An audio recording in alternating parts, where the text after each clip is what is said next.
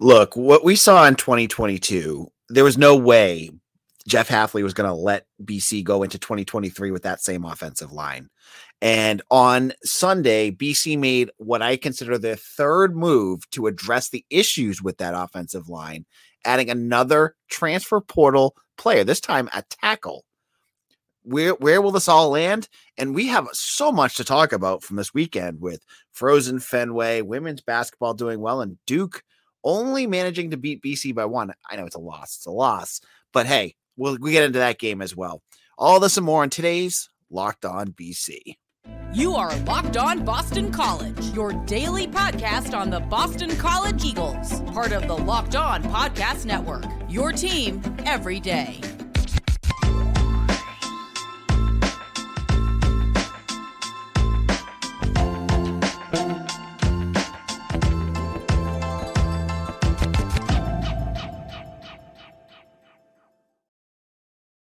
Hello and welcome. This is Locked On BC. I'm AJ Black. I'm the editor and publisher of Eagle Insider, part of 247 Sports.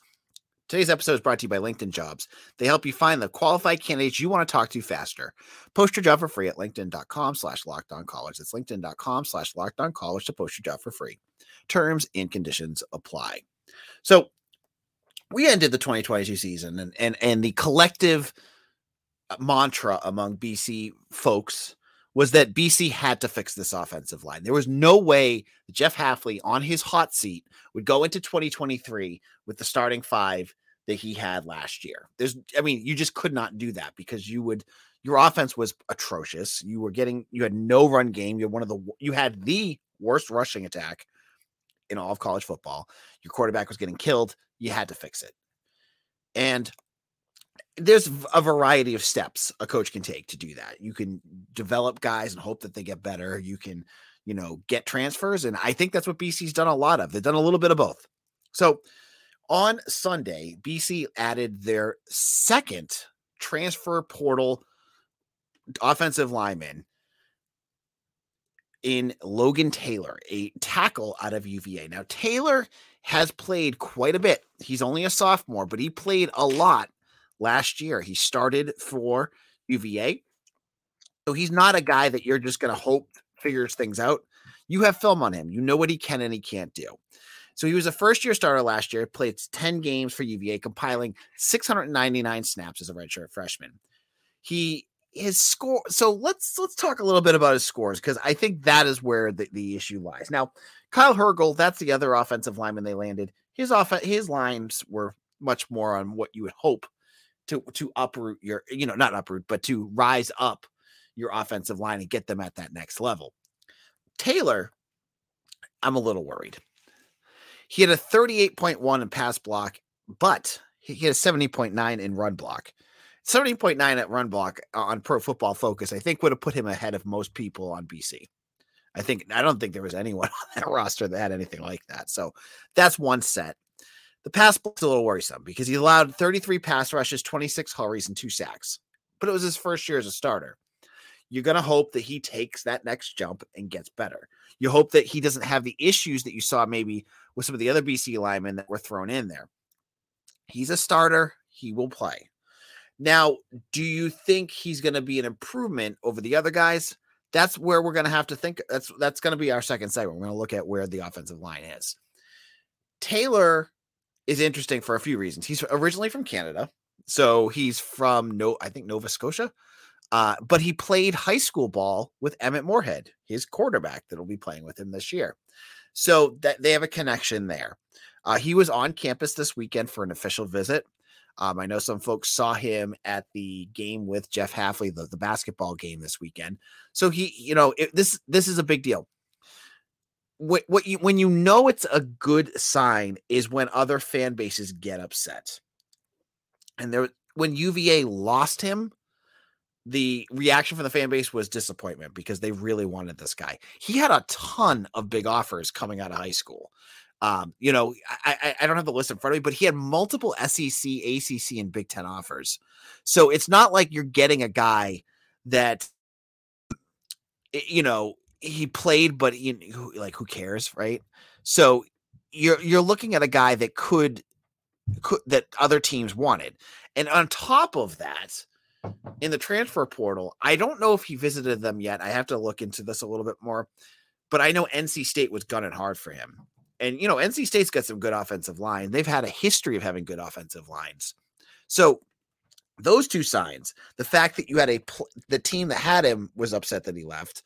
There, there was actually three sides that he had a lot of offers out of high school, and there were other programs that wanted him. That shows to me that you're getting a recruit, a transfer that's that it that's a positive. Now, I want to also kind of temper expectations here. As I said with the stats from Pro Football Focus, he still has work to do. He's a younger offensive line. Hopefully, that Jeff Hafley and and uh, McNulty and his staff looked at his tape and said, "Okay, this is what he's what we, we could fix. This is, you know, if with a little bit of reps, he's going to get better here and there." You hope that that's going to be something that's going to help him grow. That they're going to find a guy that's going to grow. Um, I, I think this is a good get. I said on on um on Eagle Insider that BC had to get a tackle. And in a moment, I'm going to get into where the offensive line stands because I think they're done. I don't, I, folks out there are like, yeah, BC needs to get four offensive linemen out of the transfer portal. That's never going to happen. It's never, ever going to happen. And nor should it because I think BC has their offensive line set for next year. And I'll get into what that offensive line looks like. And I have to admit, one last move I still think they need to make. We'll get into that in just a moment. But before we do that, our friends over at LinkedIn, they want you to know that if you, as a small business owner or hiring manager, you know that success in 2023 all depends on the team members you surround yourself with. That's why you have to check out LinkedIn Jobs. With LinkedIn Jobs, you can hire qualified candidates more efficiently by matching open roles with people who have the skills, values, and experience to help you achieve your goals. LinkedIn Jobs help you attract qualified candidates to your open jobs with targeting tools. They're amazing with this. They go beyond resume data by using insights from your job post company and their 875 million profiles to put your job post in front of the most qualified candidates. You'll identify the most qualified candidates on LinkedIn Jobs and connect them for fast and free. LinkedIn Jobs make it easy to screen and rate applicants on your qual- job qualifications all on one platform. It's why small businesses rate LinkedIn Jobs number one in delivering quality hires versus leading competitors. LinkedIn jobs help you find the qualified candidates you want to talk to faster. Post your job for free at LinkedIn.com slash lockdown college. That's LinkedIn.com slash lockdown college to post your job for free. Terms and conditions apply. Locked on Boston College. This is your host, AJ Black. Thank you all for listening. And we are going over some big news uh, on the transfer portal front. Eagles land Logan Taylor, an offensive tackle from UVA. And I think this is going to kind of wrap up where BC goes in terms of building depth on that offensive line, barring any sort of exodus of offensive linemen. I think BC right now is is in good shape with where compared to where they were last year. So you're going to un in unraveling where BC's offensive line is at. Here's kind of where it stands. I, am telling you right now, there's certain guys that even if you didn't like how they played last year, they're not going anywhere. Ozzy Trapilo, Drew Kendall are going to be your tackle and your guard. I mean, your tackle and your center. They're not going anywhere. Those two guys are lock solid. They're not. They're not going to lose their spots. Christian Mahogany at guard. He's also going to return.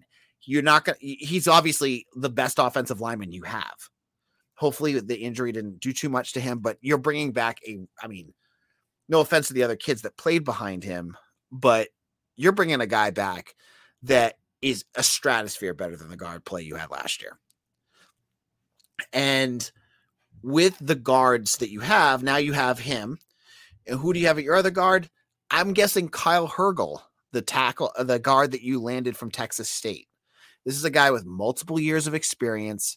Again, now you have two guards with multiple years of experience, and he was all um uh, was it Conference USA? I forget what conference Texas State is in, but he's he is up there. He's played very well.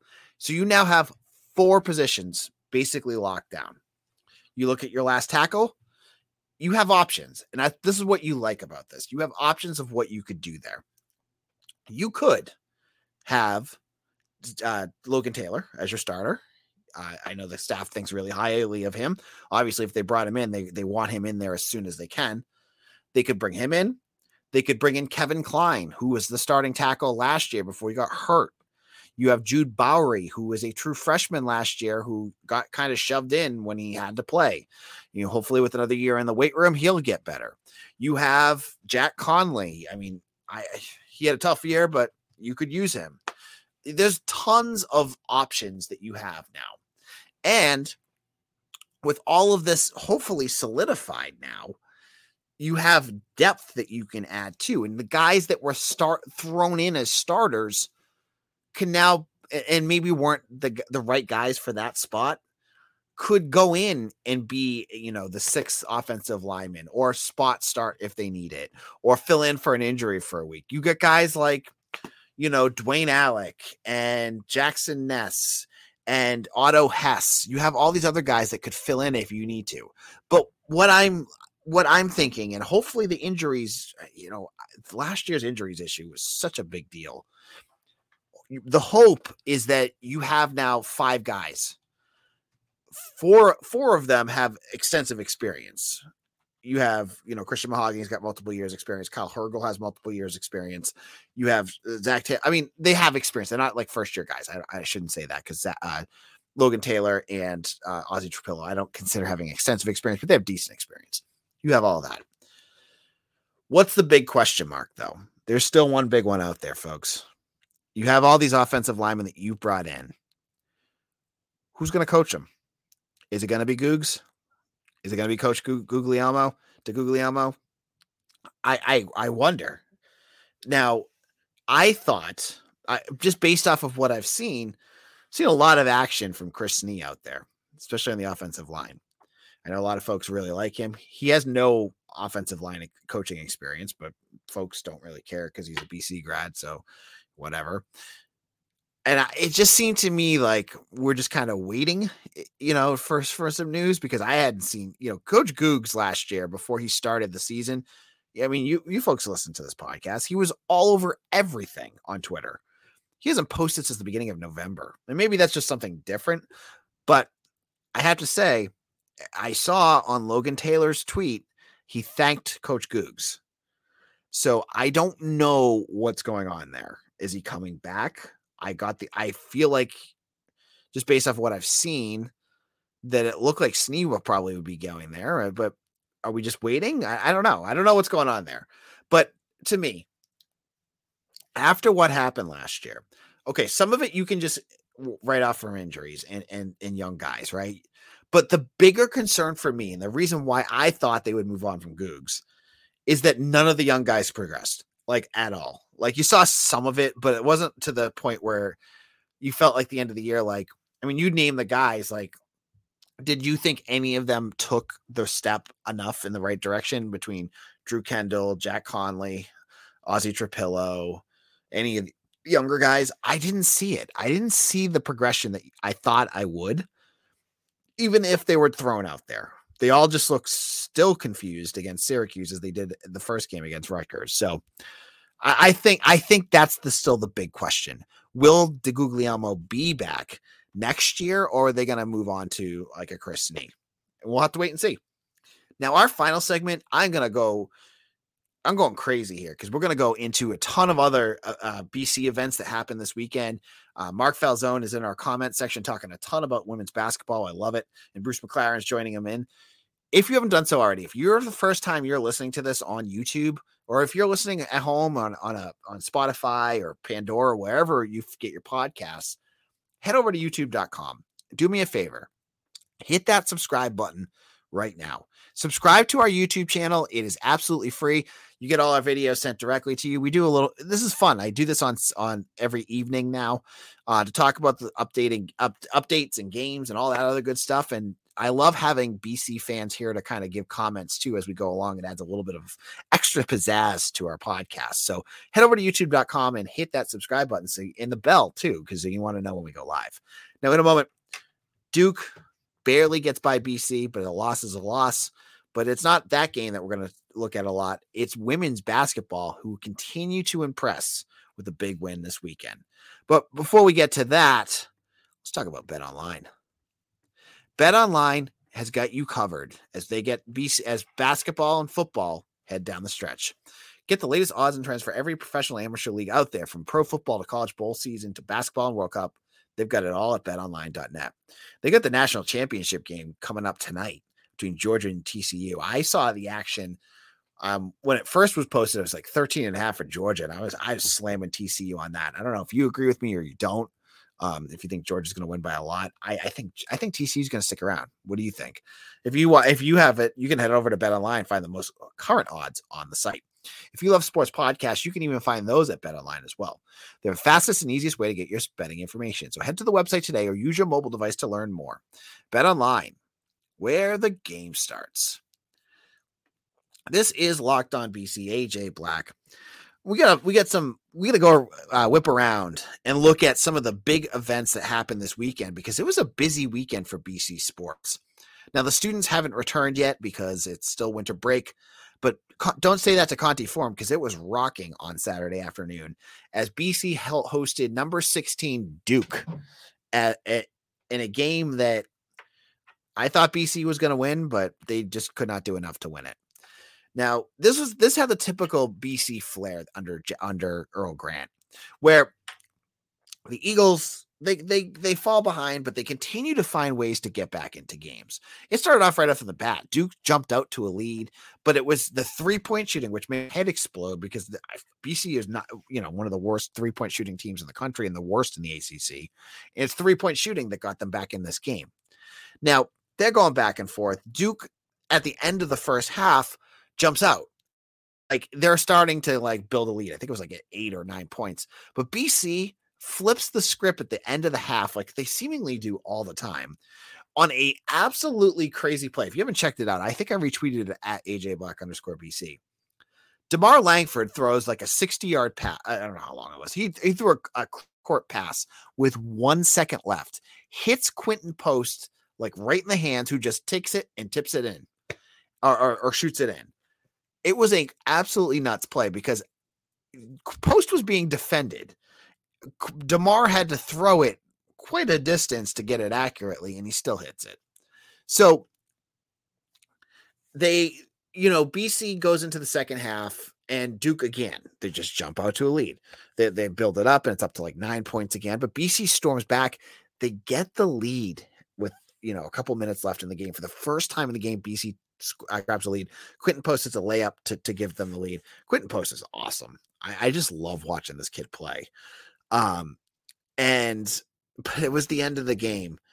And first of all, there was uh BC just could not get a good shot off. Duke's defense was very good. Secondly, I mean they kept move they kept pushing Makai Ashton Langford to his left hand instead of his right.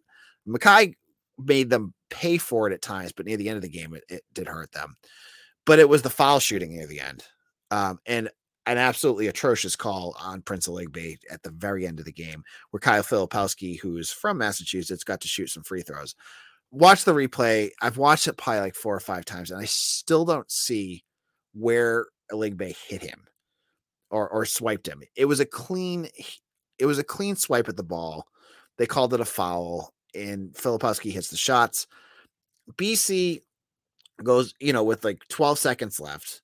They go in. Makai Ashton Langford tries to lay it in. He doesn't get any foul because it's Duke, and Duke doesn't get called for anything.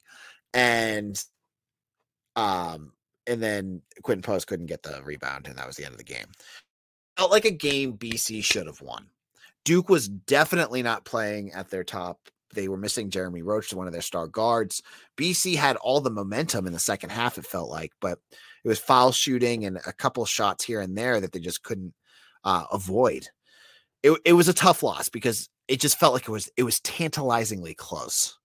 But you can also look at it from the positive side of things that this is the first time that you've seen BC um, looking like a team that is ready to to to compete in ACC basketball with Quinten Post, who looks like one of the best uh, centers in the ACC.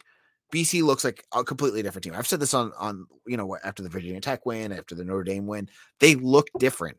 And against Duke, it was it was so apparent that they were they were playing at a, such a high level. Um, and I think that's going to be exciting. Now they've got another hard matchup coming up in, in a couple days. They're playing Miami in Coral Gables, and Miami's a good team. So, you know, I, I we'll talk more about this game in, in the future. I, am going to talk a little bit more about BC to, on tomorrow's show too, because uh, you know, once I saw the Logan Taylor news, I knew where this episode was going to go. But I don't, I don't want to skimp on the on the basketball stuff. Now, the, the last two games, I want to bring them up because I didn't get a chance to, you know, I have two kids at home. I can't sit around and watch BC sports 12 hours a day. I just can't. And so I, I, I look at the recaps, I see what happens on Twitter, I read read up on what happened, but I did not watch these two games. First of all, men's hockey has a huge win in uh, the Frozen Fenway series against UMass. UMass is obviously a very good team. They've been on the up and up for years. This was a big win for BC. And again, showing that this program is heading in the right direction. They got Cutter Gauthier back um, from World Juniors. He had a big goal and an awesome celebration, a very appropriate uh, celebration in in Fenway Park. Though I was wa- I watched it, went God, I hope no player goes near him. He did like a baseball swing after he scored. So BC wins 3 2 against UMass, another big win uh, for that program. And, you know, we'll have to start to get into what how they're looking um, as they go down the stretch. Secondly, women's basketball. And I got to get into uh, some of the comments here because Mark Falzone brought it up. BC women's basketball had a terrific quality win against Florida State today. FSU is 15 in the net rankings. This is the first time in our history that we beat FSU at Conte Forum. Huge win. And I saw the I saw the map of who had the big game. It was Dontavia Waggoner with another double double. She had 21 points and 14 rebounds. BC women's basketball is really good right now. Uh, they had that big win against NC State just a couple days ago. So two big time wins. That's you know I I think they call it quadrant one wins or quarter one wins where they beat teams that are in the top of the country. You know, in the ACC right now, it looks like it's Notre Dame, and then basically there's some really good teams, and then everybody else. BC's right up there. Um, and I I think this is a team that is is worth watching. I, I, I Joanna McNamee in general puts together a very good product on the court. Uh, but Dontavia Waggoner, the, you know, some of these other girls that are on this team, they are playing at such a high level right now that I've I just have to say, like, go go out there and check them out. I, Mark and Bruce, they they they're right. They have a very good chance of making it to the tournament. I checked their net rankings, I think before the win of this game, and they were in like the 80s. But you beat a team that's 15, you're gonna jump up, and that's right on the edge. They're gonna, you know, some really good wins. I'd love to see BC get out of the the bubble zone and and control their own fate. This is a team that looks like they could do that. They're doing, they're playing the system that Joanna McNamee puts together and doing so at such a high level. But I've got to run. I'll be back tomorrow to talk more basketball, more transfer portal news, and anything else that you guys want to talk about. Hit me up on Twitter at AJ Black underscore BC or follow me on Twitter at Locked On BC as well. Thank you all so much for listening. We'll see you all again soon. Take care.